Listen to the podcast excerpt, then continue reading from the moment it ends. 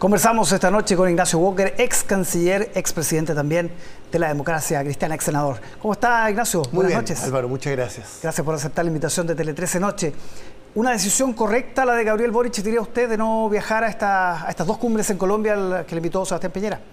Yo creo que sí, ah, eh, Álvaro, por dos razones, yo diría. En primer lugar, hay un tema de forma. ¿ah? En la política en general, pero en la política exterior especialmente hay que cuidar las formas. Y cuando el presidente en ejercicio, el presidente Piñera, eh, hablando con el presidente electo en una conversación que es privada desde el punto de vista de los contenidos, bueno, anuncia públicamente después que lo ha invitado, ¿no es cierto?, a una cumbre internacional, una gira internacional, en este caso a Colombia, lo deja como en mal pie, se fija, porque uno tiene que esperar la respuesta de, la persona invitada. Puede sonar como un emplazamiento incluso público, ¿no? Entonces, en primer lugar hay un tema de la forma. Pero sobre todo yo creo que hay un tema de fondo. O sea, eh, yo creo que es difícil imaginar un tema más conflictivo desde el punto de vista de la política exterior que Prosur. Porque Prosur, que se creó hace dos años, como sabemos, es un diseño político ideológico. ¿ah?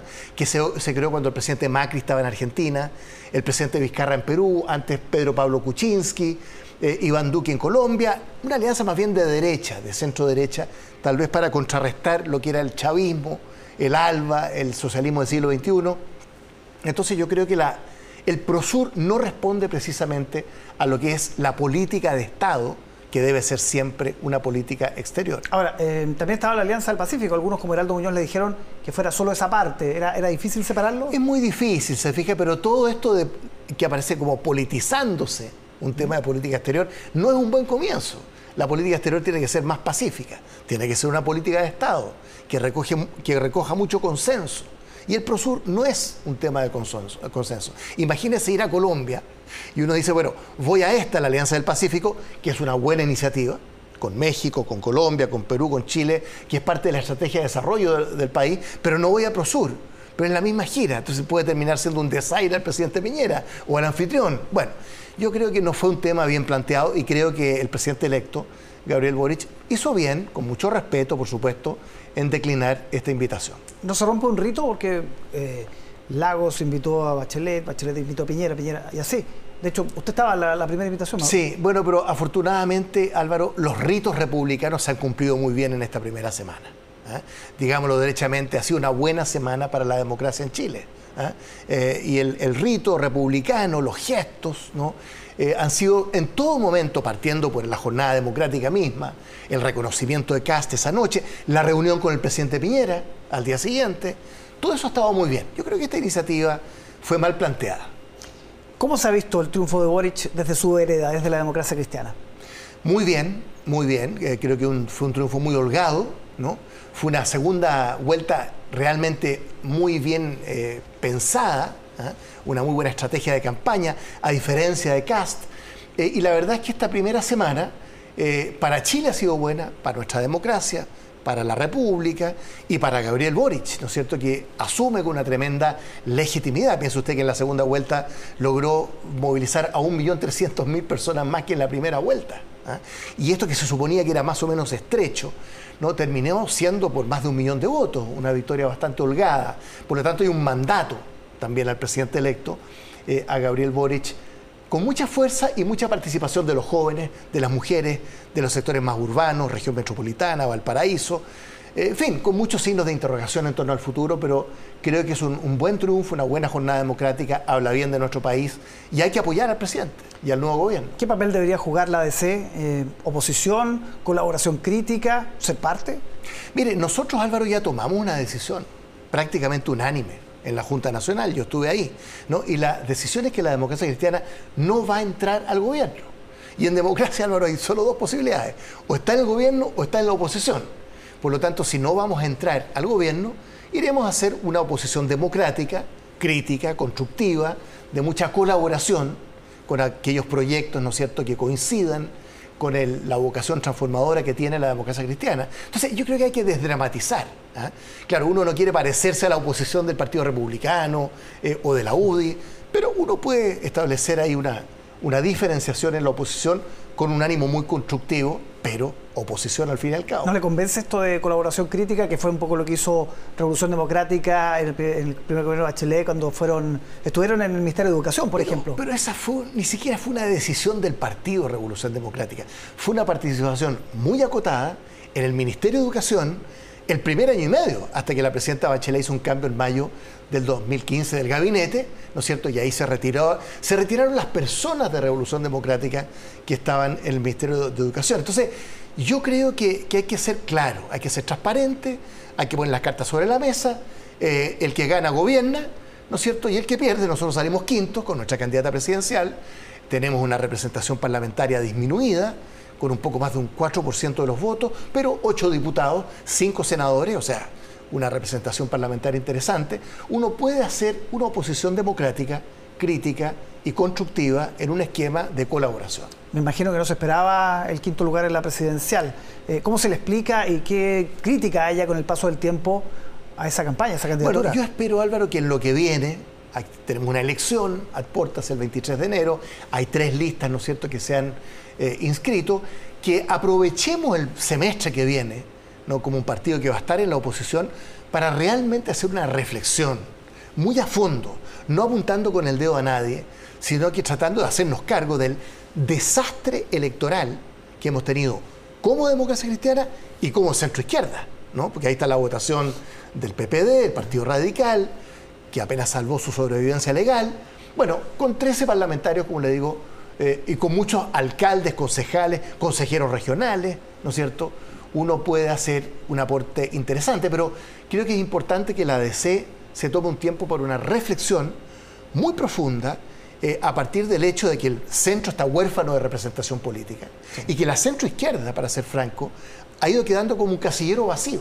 ¿no? Sin embargo, el espacio existe.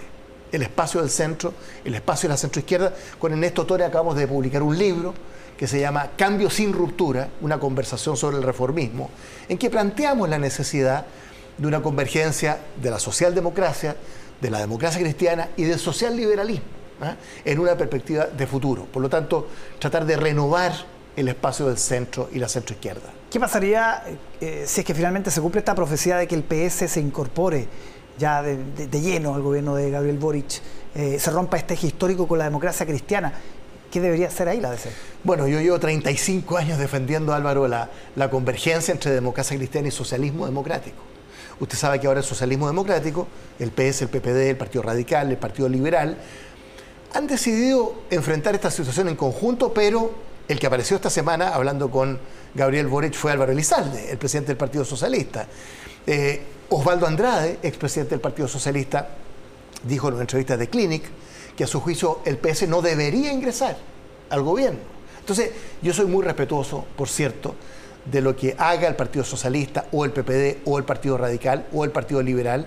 Yo siempre he sostenido que el eje, a algunos no les gusta la palabra, yo no tengo problema, el eje entre la democracia cristiana y el Partido Socialista fue un factor de gobernabilidad en el Chile de los últimos 30 años. Vamos a ver lo que ocurre con el Partido Socialista. ¿Y vea figuras de la DC ingresando al gobierno de Boric? No, yo creo que no. Como ha dicho Jimena Rincón, por lo, eh, demás, presidenta del Senado, una persona que a título individual o personal decide ingresar al gobierno tiene que renunciar, ¿no es cierto?, al partido, porque no se puede estar con un pie en el gobierno y un pie en la oposición. ¿no? Y además si empiezan a entrar demócratas cristianos al gobierno, la imagen de oportunismo, el partido de los cargos y las pegas, ¿no es cierto?, eh, puede ser realmente muy mal visto. Yo creo que hay que sincerar las cosas, ¿ah? desdramatizar los escenarios el gobierno tiene que asumir con aprodo dignidad. Eh, la diputada Camilo Valleja ha dicho correctamente que es la columna vertebral del gobierno. El, presidente electo, Gabriel Boric, fue electo como presidente y candidato de la de dignidad, Partido Comunista, ¿no es cierto? Y Frente Amplio. Bueno, no sabemos si se va a sumar el Partido Socialista, pero la democracia cristiana yo creo que tiene que actuar sin complejos de ningún tipo, como ocurre en democracia, como un partido de oposición. Sí. ¿Cuáles son las principales aprensiones que usted tiene con el programa de Apruebo Dignidad, con el futuro gobierno? Mire, yo tengo dos tipos de aprensiones. Una con el programa mismo. Yo escribí por ahí un artículo bastante en profundidad respecto al segundo programa, también había escrito uno sobre el primero, que se llama Equidad sin crecimiento.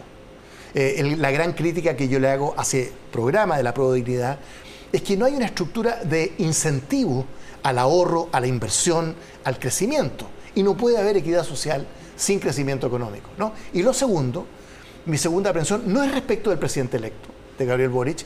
Creo que estuvo espectacular en la segunda vuelta.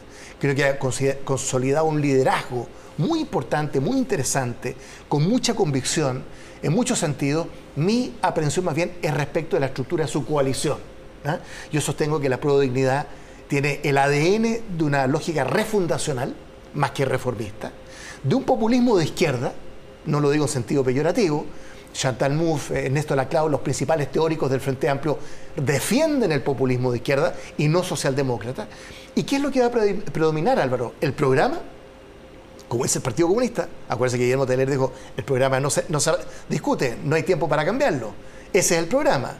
O lo que fue el adendum que se llamó este documento muy interesante de Andrea Repeto, de Eduardo Engel, de la segunda vuelta, que son siete páginas de equilibrio eh, económico, del crecimiento equitativo y sostenible y la implementación de un programa en clave de responsabilidad, fiscal, de contener la inflación, de que no hay gasto público, ¿no es cierto?, sin, eh, permanente, sin ingreso permanente.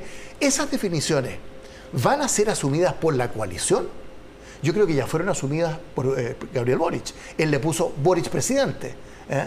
Eh, le puso el timbre mm. a, ese, a ese adendum, a esa implementación del programa. ¿Y qué pasa con el programa? Que insisto, yo creo que es un, un programa muy, muy deficiente. Perfecto. Ignacio Walker, muchísimas gracias por acompañarnos esta noche. Encantado, Álvaro. Que esté muy bien.